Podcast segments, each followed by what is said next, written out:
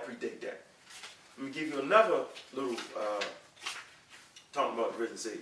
It says, uh, it says, may you reign your warmth upon the earth, and may you become one with Osiris, the risen Savior. See, an Egyptian book come forth by day, we have a risen Savior. Now back to the point we're talking about Jesus. We know Jesus is a is a Kles Messa, a Messiah, right? Known amongst the Greeks and the Europeans, right? But we have Kles Messas that was documented. Hatshepsut on her bird tomb was a Kles Messa, was a Horus child. When you're a Horus child, Horus is a, the component of Jesus come out of Horus or Haru. Exact same life. Do some do some studying, you'll see that Haru or Hor- or Horus, right, is nothing but your Jesus Christ character, right? So if you're a Jesus Christ character, you're a Savior character, you're a Messiah character. So on the women burial tombs, queens, right, they was some of them were named uh, Kles Messa or Horaces, meaning they was uh, if, if you was in English or you was in uh, um, European mindset, you would have to say they was Jesuses. So African people, messiahs, could be man and women. That's the point I want to make. Now, as for the married, the, the married character, right? You really come to this.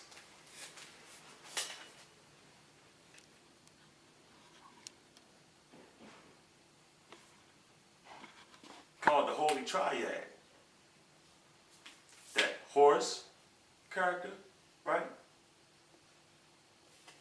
Which is a man with that horse mask. That mask was symbolic of a hawk, right? Because the, cause the hawk was the great seer, right? Hawk has perfect vision. You know what I'm saying? You know how Jesus Christ is going to be there on Judgment Day?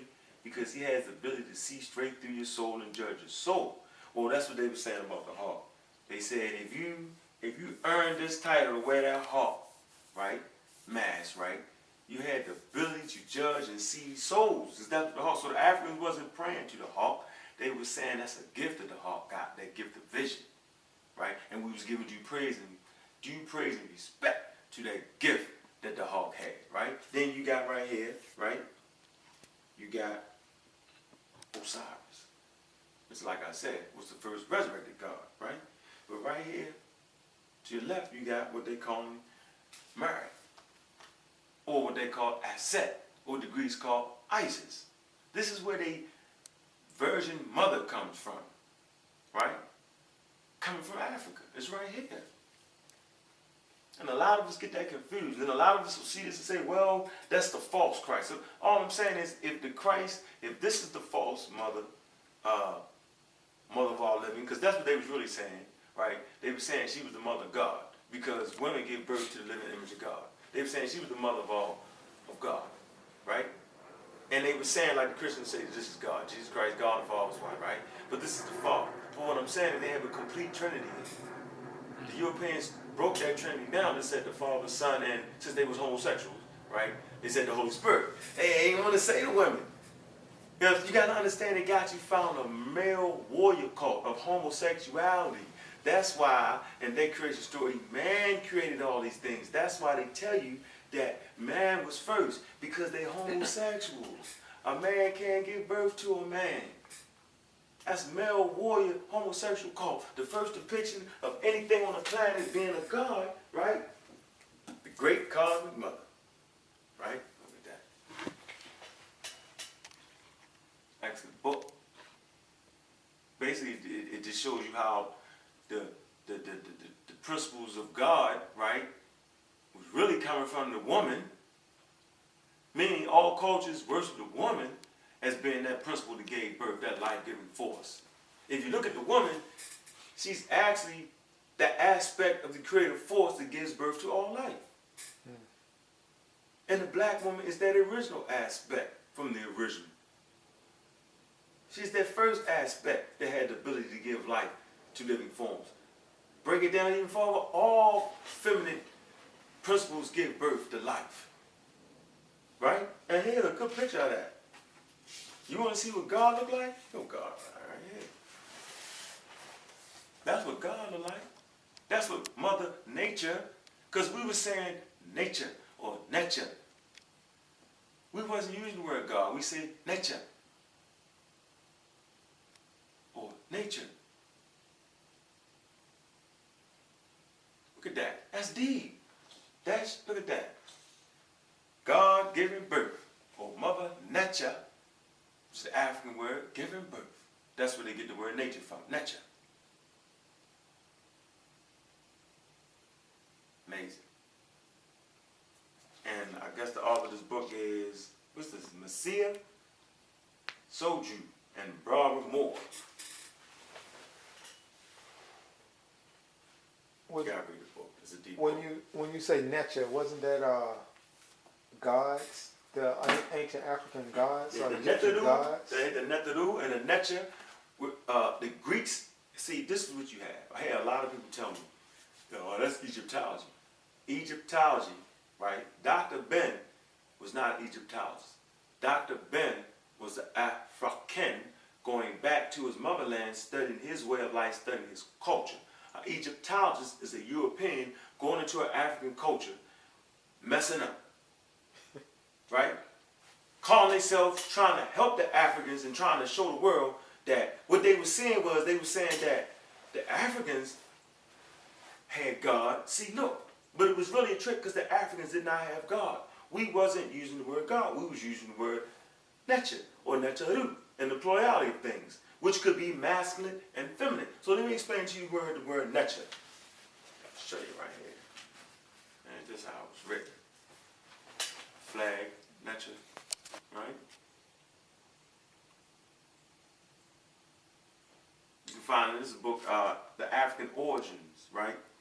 Book one, African Origins of African Civilization, Religion, Yoga, Mysticism, and Ethnic Philosophy by Muata Ashby, right? You can come to page uh, 211, and this is what he says. He says, the term, uh, let me see, let me see, wait, wait, wait, wait, wait, wait, wait. Hmm. Uh, I think I'll come, let me see. Hmm.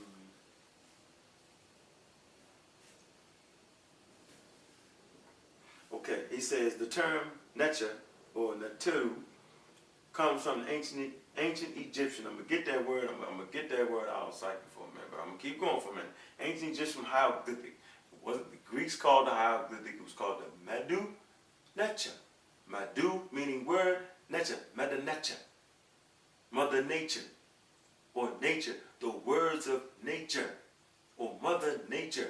What they was really saying was, these are the words that nature spoke to us. We were so in tune with nature that nature spoke to us. And this is what nature was trying to say. So we recorded it. And all the things that we learned from nature, we wrote them down. We even learned how to write from nature. If you look at the African hair, right, you can find all the numbers in your hair. The way it curled, the way it spiraled. Your hair spirals like the DNA. You know what I'm saying?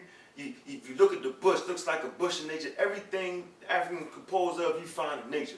So we learn how to read and write through signs and symbols for nature. So all we was actually doing was recording the Madu Nature. When we was writing, we was really writing what the Europeans call the word God, which in essence was the word of nature. Because all the shapes and angles that you find in the writings and the picture pictographs, because we was using pictures of nature, right? Even we were in cursive strip, that there's still uh, symbols you find in nature, right?